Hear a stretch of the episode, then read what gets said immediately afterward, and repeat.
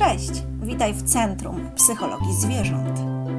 Jesteśmy zespołem dyplomowanych behawiorystów oraz osobami zawodowo zajmującymi się pracą ze zwierzętami. Wszystkich nas łączy jedno pasja i wielka miłość do zwierząt. Jeśli interesuje Cię tematyka związana ze szkoleniem, zachowaniem, pielęgnacją oraz żywieniem psów i kotów, to ten podcast jest właśnie dla Ciebie. Zapraszam Cię również na naszą stronę internetową Centrum Psychologii Zwierząt.pl, gdzie poza wiadomościami dotyczącymi behawioru psów i kotów znajdziesz również informacje na temat naszych kursów online. Zapraszam Cię do wysłuchania podcastu i życzę dobrego odbioru.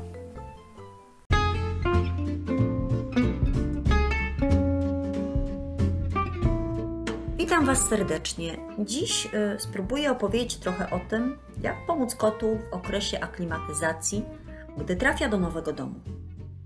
Zmiana środowiska, zmiana domu, zawsze w mniejszym lub większym stopniu jest związana ze stresem. Dzieje się tak nie tylko w przypadku kotów. Z ludźmi jest podobnie.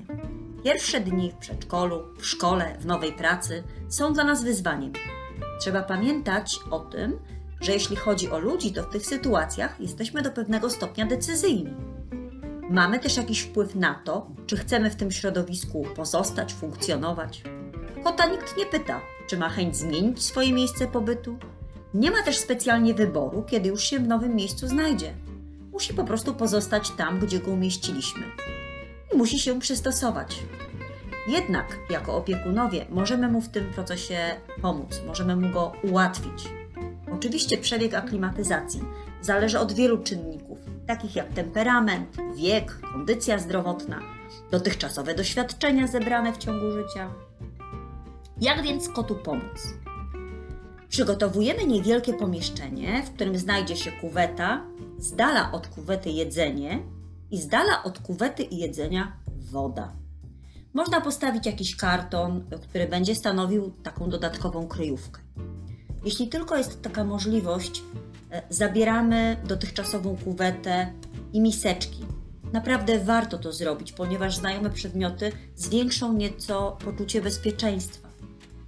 Jeśli takiej możliwości nie ma z różnych przyczyn, kuweta, którą zaproponujemy kotu, powinna być podobna do tej, której korzystał, e, z której korzystał do tej pory i wypełniona z pewnością takim samym szpilkiem. Podobnie jest z miseczkami i jedzeniem jedzenie na pewno powinno być takie samo, jakie kot dostawał do tej pory.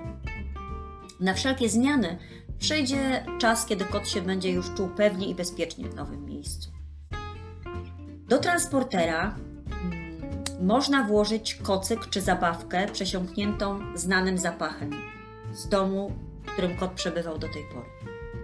Można też wnętrze transportera le lekko spryskać feromonami Feliway a po konsultacji z lekarzem weterynarii podać kotu suplement diety, taki jak zyrkenę czy stresoksan lub jakiś inny, który lekarz zaproponuje. Jeśli są ku temu wskazania, na przykład wtedy, kiedy kot jest lękowy czy jest e, bardzo wrażliwy na zmiany środowiskowe.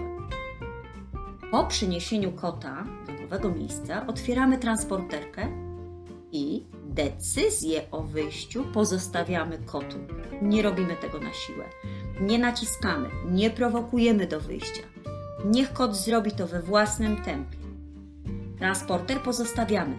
Często jest to jedyny łącznik z poprzednim światem. Więc y, nie zabieramy tego transportera kotu. Nie on sobie tam stoi.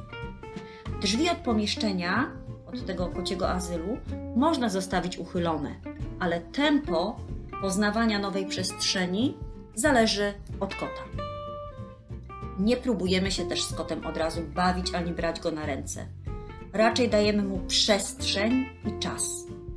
Jeśli jest to kociak o dużych potrzebach socjalnych, czyli potrzebuje y, kontaktu z człowiekiem, lgnie do człowieka, to oczywiście jesteśmy z nim, dajemy mu wsparcie i proponujemy swoje towarzystwo, ale z pewnością się nie narzucamy.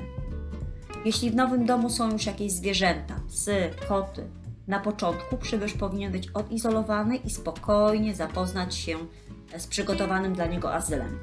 W takim wypadku tempo i metody zapoznawania kote, kota z rezydentami dostosowujemy indywidualnie do sytuacji i zwierząt w taki sposób, aby nikt nie czuł się osaczony, sfrustrowany czy po prostu się nie bał.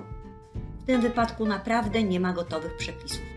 Są pewne wytyczne, które sprawdzają się mm, w większości przypadków, ale nie zapominajmy, że każdy taki przypadek to inne środowisko, inne zwierzęta i inni opiekunowie. Więcej o łączeniu zwierząt opowiem w materiale poświęconym tylko temu tematowi. Kiedy już kot wychodzi z azylu, lub nawet wcześniej, można rozstawić kuwety, jedzenie i wodę tam, gdzie to docelowo zaplanowaliśmy. Ale nie zabieramy tych rzeczy z bezpiecznego azylu, dopóki kociak nie zacznie w pełni korzystać z tych zasobów, które są rozmieszczone w mieszkaniu. Warto pamiętać o takiej aranżacji całej przestrzeni w nowym kocim domu, która sprawi, że kociak będzie się tam czuł po prostu bezpiecznie i dobrze. Myślę, że to, o czym dziś opowiedziałam, ułatwi i kotom, które trafią do Państwa domu, i Państwu również cały ten proces aklimatyzacji, który zwłaszcza dla kota może być dość trudny. Dziękuję bardzo za uwagę.